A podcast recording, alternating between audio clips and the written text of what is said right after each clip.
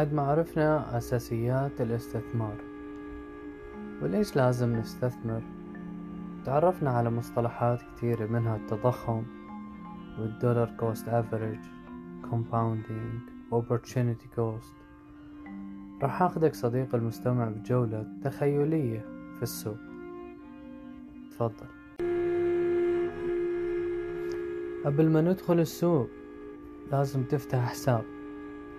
حساب في بنك أو application بالبلد اللي أنت فيها يكون مرخص حتى تتفادى أي مشاكل أو نصب أو احتيال بمجرد ما تفتح الحساب هاي هي محفظتك أو ال portfolio تبعك.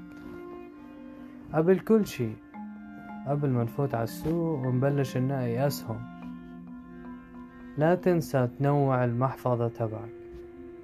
أسهم عملات عملات رقمية صناديق استثمار ذهب فضة. ليش لازم ننوع؟ عشان ما لازم نحط كل البيض بسلة واحدة. عشان إذا صار انهيار بأحد الأسواق على الأقل بيكون السوق التاني أموره أحسن بشوي. هلا خلينا نمشي وندردش شوي جوا السوق. بكل سهولة اليوم فيك تفتح اليوتيوب أو تيليجرام أو تويتر. تسمع كمية نصايح من خبراء. بتحس كل العالم بتفهم إلا أنت. وبخطر عبالك هذا السؤال. إنه إذا هدول الناس بفهموا شو عم بعمل باليوتيوب؟ إذا هدول الناس فعلا بيعرفوا متى يدخلوا ومتى يشتروا ومتى يبيعوا ليه عم ياخدوا اشتراكات؟ بعشرة دولار ومية دولار من الناس لحتى يخبروهم متى يدخلوا ومتى يطلعوا.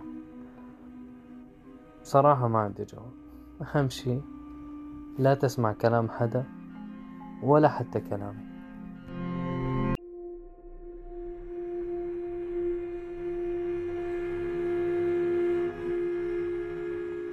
اللي راح أعمله هون راح أشرح لك كيف تبدأ. بس شو تشتري ومتى تبيع وليش تبيع؟ هذا شي بخصك أنت ولازم تتعلمه. آه صح. مصاري اللي معك هلا هدول زيادة عن حاجتك؟ ولا فلوس البيت المدارس والكهرباء ولا فلوس الطوارئ؟ إذا زيادة عن حاجتك خلينا نكمل. شايف في هذا السوق كل هاي الأرفف هي قطاعات. تلاقي على اليمين الرف اللي فوق قطاع الفضاء أو قطاع الشركات أو المنتجات المهتمة بالفضاء. في على اليسار قطاع السيارات الكهربائية والخدمات تبع محطات توليد الكهرباء. في قدام شوي في الرف الطاقة الخضراء أو ال renewable energy. في technology في transportation في المطاعم في البيع بالتجزئة في الأدوية القطاع الطبي. طول ما أنت ماشي بهذا السوق في كتير قطاعات أو أرفف ما راح تخلص ولا راح يخطر عبالك يعني ما فيك تشتري من كل هدول الرفوف اللي موجودين. تعال نشوف الرف اللي اليمين هذا رف الفضاء أو الرف الشركات المهتمة بالفضاء. في شركات كتير زي ما انت شايف في الفضاء أو مهتمة بالفضاء. SpaceX Blue Origin Virgin Galactic وفي كتير غيرهم.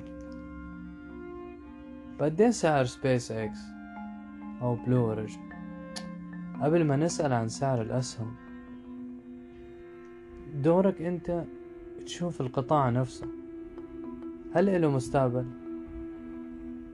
ولا هل راح أحط مصاريي وأقعد أستنى سنين وما راح أستفيد شي تشوف الشركات اللي فيه وتختار شركة. وتعرف مين منافسين هاي الشركة. وشو أرباح الشركة. وشو القيمة الكلية لهاي الشركة. وصحيح سعر السهم أبدا ما بيعكس قيمة الشركة. لأنه مرات بيكون السهم أو سعر السهم كثير مرتفع أو متضخم. مقارنة بشركة تانية قيمتها أفضل مليون مرة من هاي الشركة. بس سعر السهم تبعها رخيص. فما يغرك إنه السهم أو سعر السهم يكون مرتفع أو رخيص فهذا ما بعكس أبدا قيمة الشركة.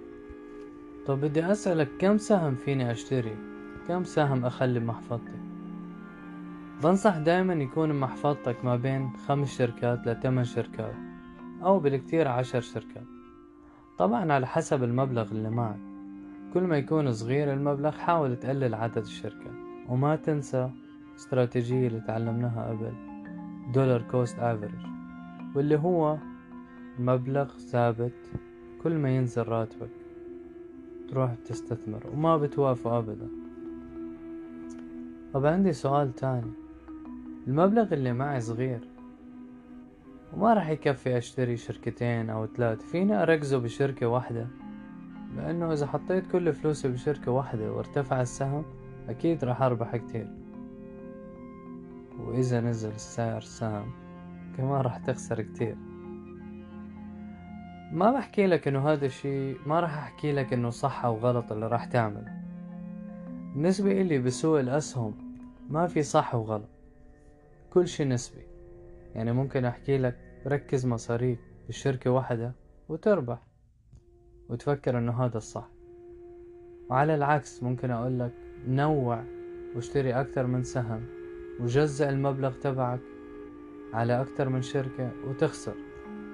عشان هيك الصح والغلط بسوق الأسهم هو شي نسبي. وما تسمع كلام أي حد متشدد وبيجي بحكي لك صح أو غلط.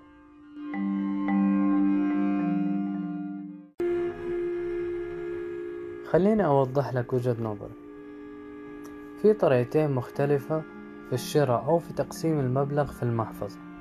أول طريقة تنويع diversification. الطريقة الثانية التركيز concentration اللي أنت سألت عنها قبل شوي. هحكي لك مميزاتهم وعيوبهم الطريقة الأولى التنويع diversification. بنصح فيها الخبرة حتى يقلل الشخص من مخاطر. يعني عدم تجاوز سهم واحد لأكثر من خمسة بالمية من قيمة المحفظة كلها.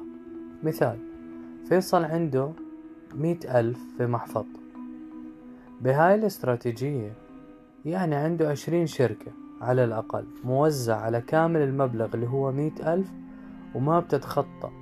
كل شركة بنسبة خمسة بالمية. شو شو مميزات وعيوب الطريقة الأولى اللي هي diversification أو التنويع؟ مميزاتها أنه بتقلل المخاطر بحيث أنه أداء سهم واحد أو أداء أكثر في حال أفلسه ما رح يأثر على كل المحفظة بشكل كبير.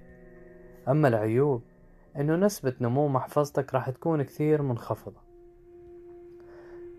مو شرط تكون الحصص متساوية طبعا بالتنويع لكن المثال اللي ضربته هو فقط لتوضيح الصورة. خلينا نحكي على الطريقة الثانية وهي التركيز concentration.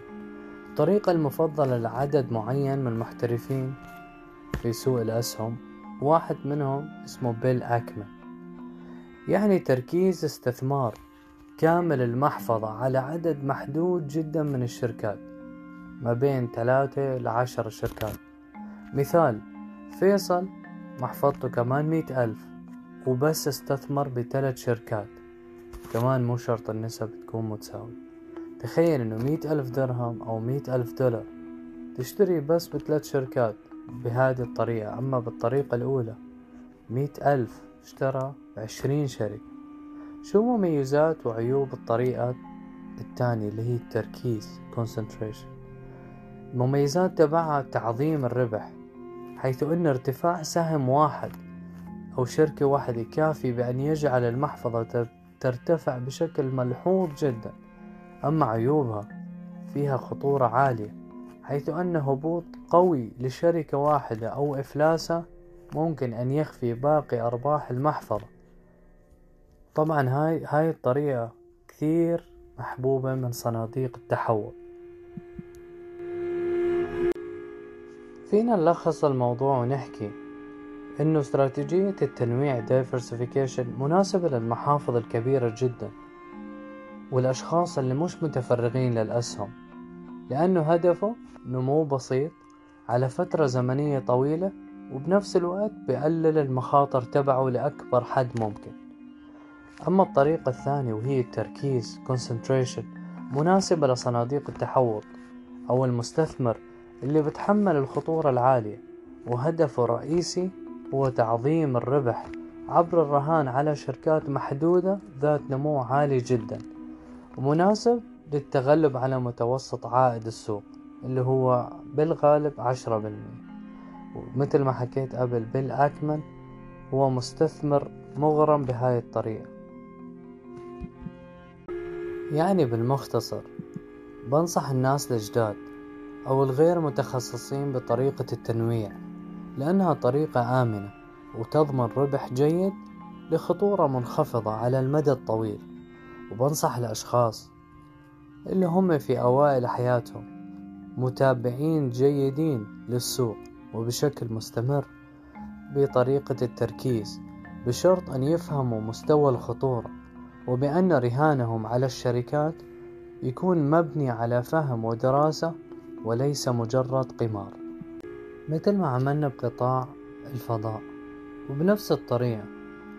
فيك تشوف وتقرأ أي القطاعات جيدة مستقبلا أو أي القطاعات أنت مهتم فيها أنت حاببها.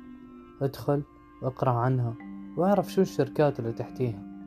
والشركات اللي تحتيها لأي دولة تابعة وشو أرباحها وشو قيمتها السوقية ومين المنافسين إلها وكيف بتربح كيف بتخسر ومين إدارتها. في كتير تفاصيل ممكن تتعلم وبنفس المثال اللي ضربنا. راح نحكي المرة الجاية عن الشخصيات الموجودة بسوق الأسهم شو أنواعهم وكيف طريقتهم بالاستثمار. استثمار قصير المدى وليش؟ أو استثمار طويل المدى وليش؟ تصبحوا على خير.